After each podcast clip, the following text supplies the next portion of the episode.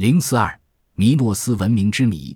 希腊爱琴海有个不显眼的桑托林岛，面积七十八平方公里，岛上有座桑托林火山，海拔五百八十四米。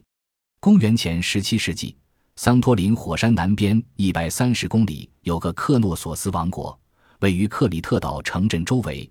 这里曾经有个灿烂的米诺斯文明，它为后来希腊大陆文化的繁荣奠定了基础。在许多米诺斯的石碑。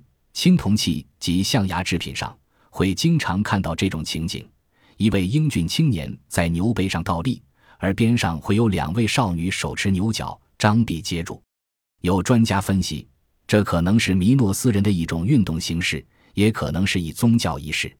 可见，公元前一千四百七十年前后，桑托林火山的爆发毁灭了克里特岛的一切，也淹没了米诺斯文明，留给后世一个永久的遗憾。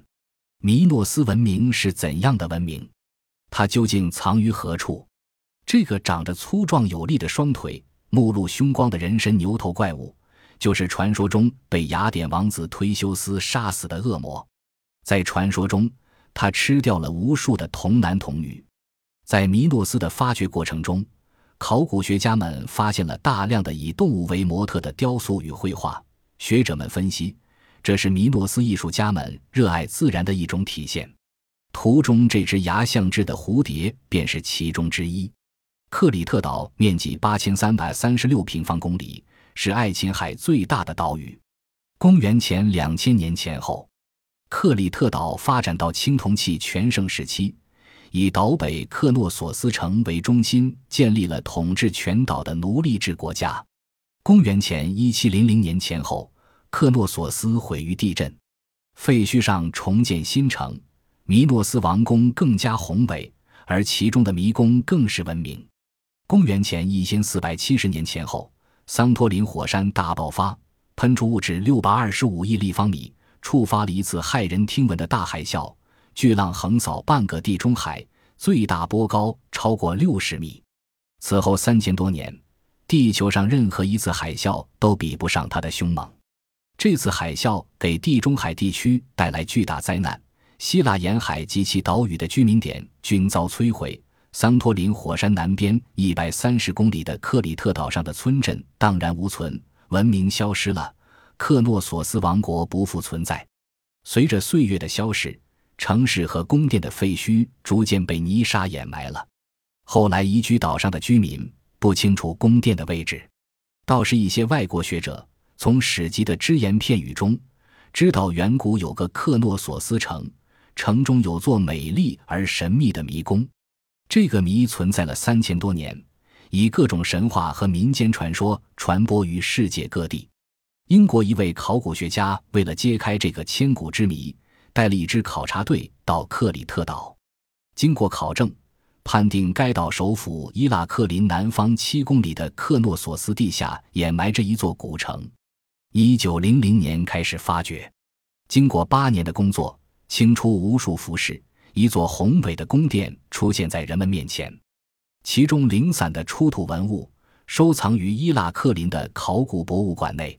米诺斯王宫基本完整，坐落于凯夫拉山路，总面积两万两千多平方米，主体为二层建筑。低坡地的东宫是四层楼，共拥有大小宫室一万七百多间。支撑屋面的立柱都用整棵大圆木曝光而成，上下一般粗，极其整齐协调。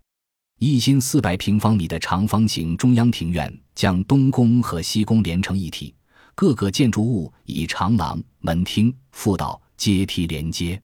国王宝殿、御寝、后妃居室、珠宝库、亭阁等等巧妙配置，千门百廊、曲巷暗堂，忽分忽合。前堵后通，神秘莫测，确实是座名副其实的迷宫。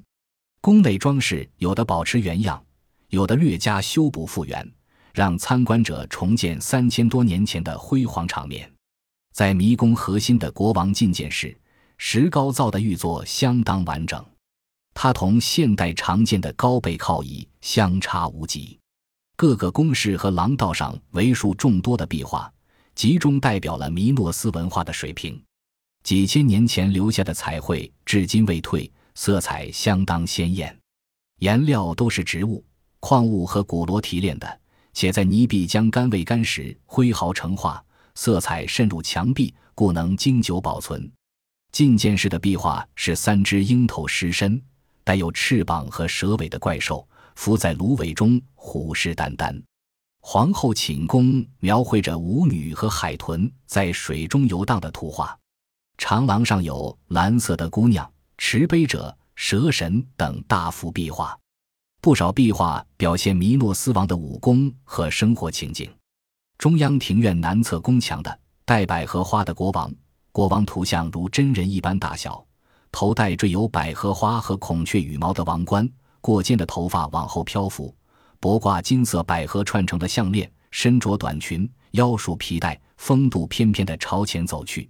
西宫北墙的斗牛富于生活情趣，那头黄牛同现代牛略有不同，正向前方猛冲，一少年堵在牛前，用力按住牛角。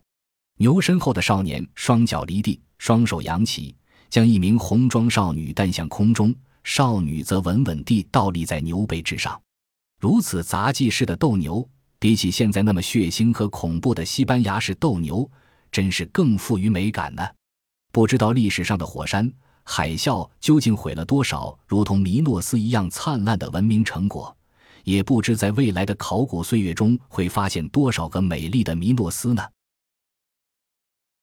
本集播放完毕，感谢您的收听，喜欢请订阅加关注，主页有更多精彩内容。